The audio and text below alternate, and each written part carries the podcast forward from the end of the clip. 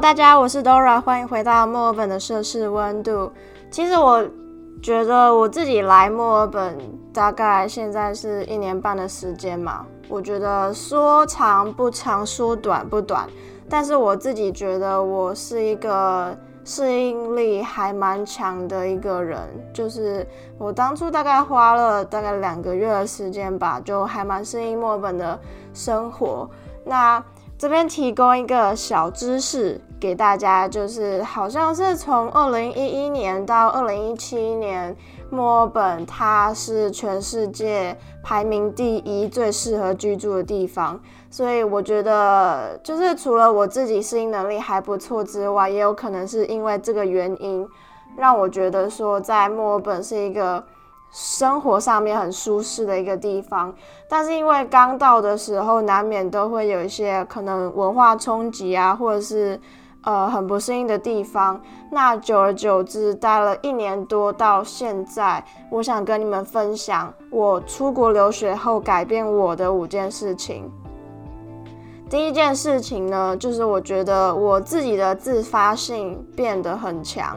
大家也知道，台湾人。工作上面很努力，效率很高，但是国外的效率没有像台湾这么好。像有一次我房间的厕所坏掉，所以我学生公寓的柜台就跟我说，呃，就是这段期间在修好之前，可能要麻烦你到对面的房间的厕所去上。然后也有通知我说，呃，可能师傅哪一天会进来修，但是结果那一天早上。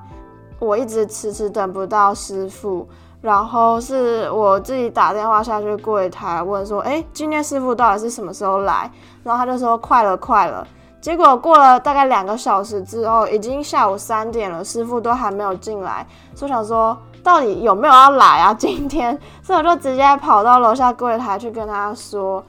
所以就是说，国外的效率没有那么。高像台湾的话，你可能叫个水电，当天电话马上扣一下，他当天就能来修好了。我觉得在澳洲不太可能会发生这种事情。还有另外一个例子是，又有又有一次是我房间的窗户要要 replace，就是他们要换新的一片窗户。那他也是跟我讲说，哎，什么时候可能会来啊？然后结果时间到，人都没出现，是我大概问了两三次。所以我会觉得说，在国外有一些东西是你要自己主主动性、主动性去问，然后或者是你要去主动为自己争取一些机会，因为国外的资源非常多，呃，不见得每个朋友或者是甚至是学校的老师他会把每个资源都丢给你，有一些东西是你要自己去发掘，然后自己去争取的。所以这个是我觉得我在自发性上面会变得比较强的一些例子。再来第二个呢，就是时间观念这个东西，就是 time management，还有你怎么安排你的时间这方面。因为怎么说，我应该是说这项特质我在台湾的时候就有了，但是因为我自己本身个性就是我喜欢提前开始做事情，然后我会把我的生我会把我的 schedule 排列的很完美的一个人，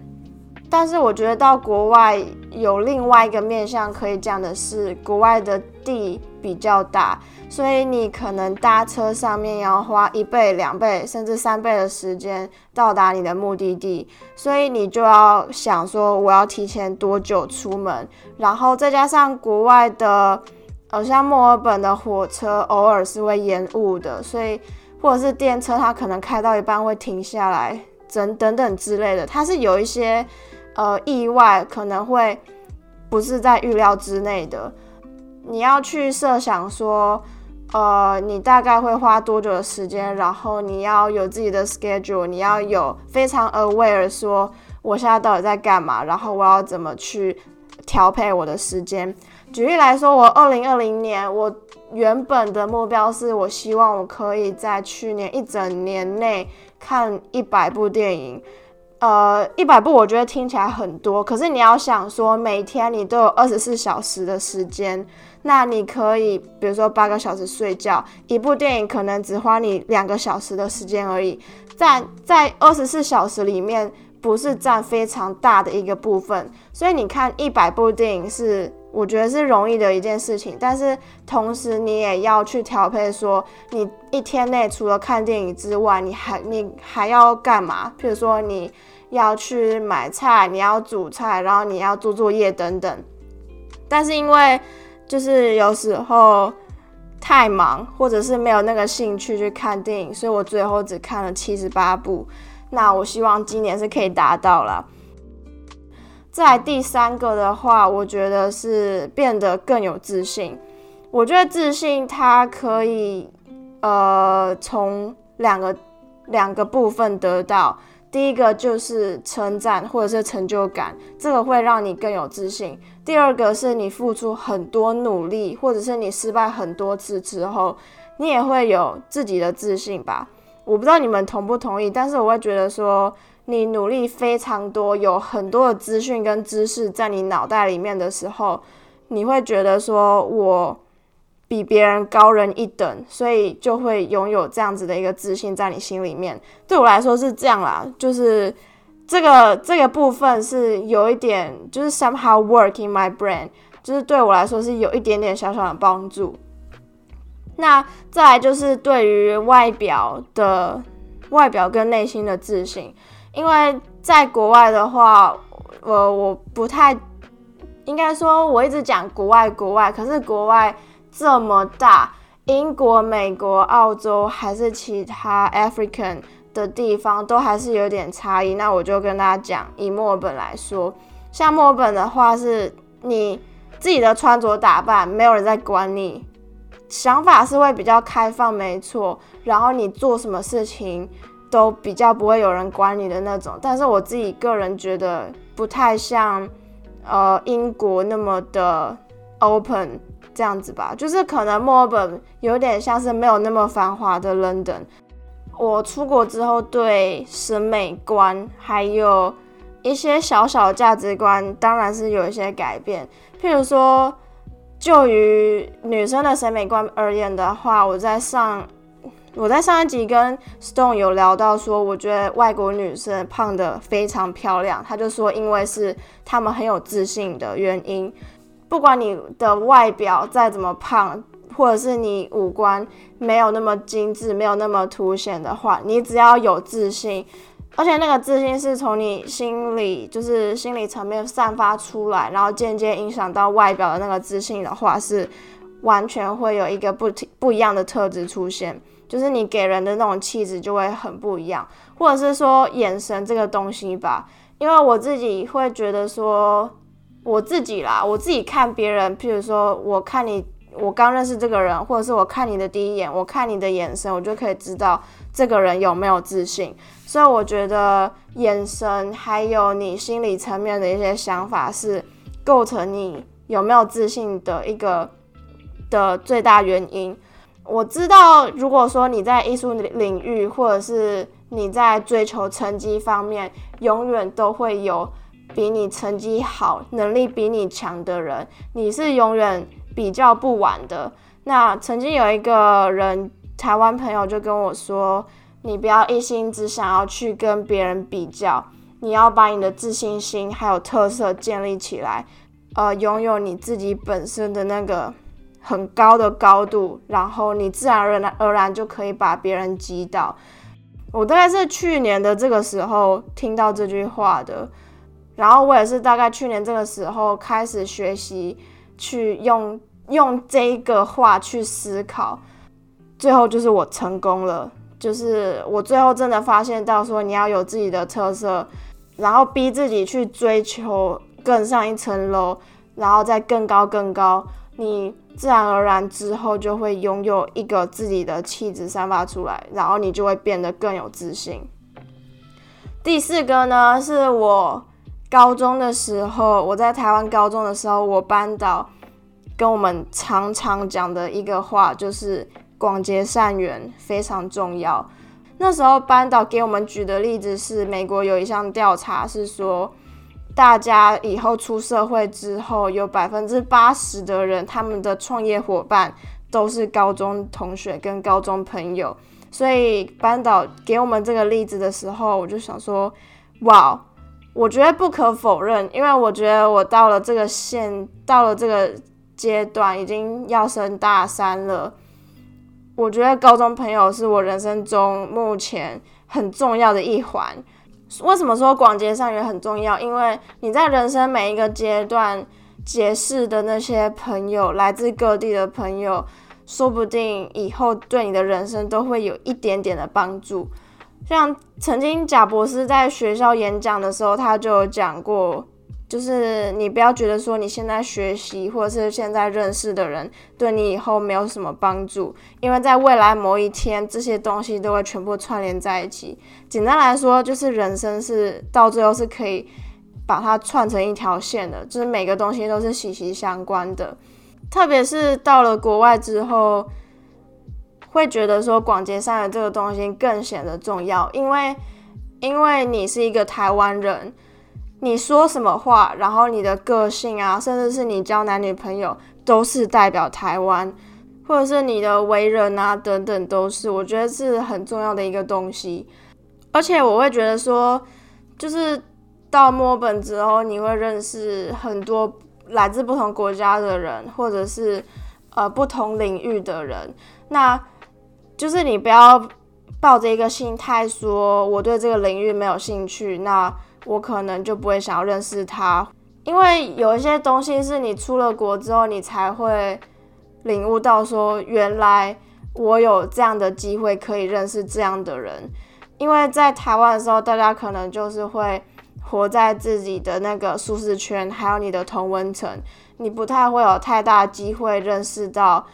呃，一个超级不一样领域的人。譬如说，我现在主修摄影，然后我认识一个在念 IT。工作的人，或者是我认识一个在开卡车的司机等等，就是那种感觉是，你会大脑会完全被打开，打开之后，他也会给你不一样的想法，或者是新的一个视野。因为你在国外的时候，通常啦，就是留学生不太会跟家人住在一起，然后家人也不在那个国家，所以。就是大家都说在家靠父母，出外靠朋友嘛。就是如果你以后想要在国外发展，不不论是工作或是读书，你朋友就显得很重要。而且你广结善缘的话，你也可以，譬如说，哦，我以后要有什么计划计划，那我可以问我朋友，诶，你之前有过这样的经验吗？等等之类的。所以我觉得就是总结，就是出外靠朋友这件事。所以广结善缘对我来说是很重要的一件事。最后一点，第五点呢，就是得失心没有那么重。呃，我不知道大家的个性是不是得失心很重，或者是你很你有一个很大的好胜心。我自己从小就是一个好胜心很强的人，然后我在台湾的时候得失心也是很重。应该说。我觉得得失心可以分不同面向来讲，就比如说你今天输了比赛，你今天跟男女朋友分手，或者是最小的事情，我可能就是觉得说别人朋友已读你已读不回这件事情。那我以前在台湾的时候是不喜欢别人已读我，但是到国外之后，你会觉得说。你已不已读，你有没有回我讯息，都跟我无关，那个是你的事情。就是你有事情在 text 我，或者是呃，即使是很好很要好的那种外国朋友，我也不会每天都传讯息跟他说。就只要有哦，突然想到哦，我想要跟谁讲这件事情，我才会 text 他。就是即使我们很要好，也不会每天聊天啦。呃，可能对你们来说的话，我不知道是不是一个超级超级微小的事情，但对我来说的话是。我到国外改变的一件事，我曾经有一个朋友跟我说，他在台湾的时候就是完全不会 care 别人已读不回他，但是他到国外之后，他不希望别人已读不回，所以他传的讯息就会刻意不会让别人有机会去已读他。大家懂这个意思吗？那关于另外一个。得失心没有那么重的面相，就是朋友是来来去去的。就譬如说，我一个很要好的朋友要回台湾了，以前的我可能甚至会真的会很难过，然后可能会偷偷掉几几滴泪的那种。但是我到国外之后，真的是看多了，就是朋友真的是来来去去。然后如果说我们以前很要好，然后你也。结果你之后也没有邀我去干嘛干嘛之类的，我也觉得没差，因为好的朋友是真的会留下的那种，可能就是会觉得说人来来去去的吧，所以久而久之之后就会觉得这就是人生。因为我以前是我以前在台湾的时候，真的是把这件事情看得很重，就是重到说。譬如说，我高中放学要搭公车回家的时候，我会觉得这个时间，在我几岁的时候，我有幸可以在台湾的哪一个城市跟你搭到同一班的公车，我会觉得是很幸运的事情。然后我甚至有时候会觉得说，就是我们既然有这个有这个机会遇见你的话。我们都在同一个空间了，那我何不去认识你？我以前的时候是严重到会这个样子，我不知道会不会有有人跟我一样，所以会觉得说世界很大，但是它也可以很小吧。就是我也有曾经在墨尔本的街头遇到很扯的事情之类的。如果大家如果以后有机会的话，我一定会跟你们分享，因为那件事真的太扯了。所以今天大概就是。跟大家分享我出国留学后改变我的五件事情，这五点都是比较偏想法上跟心理上的改变。如果你有不同的想法或建议的话，都欢迎在 Apple Podcast 的评分跟留言让我知道，或者是 Instagram 跟我说。我们就下一集见了，拜拜。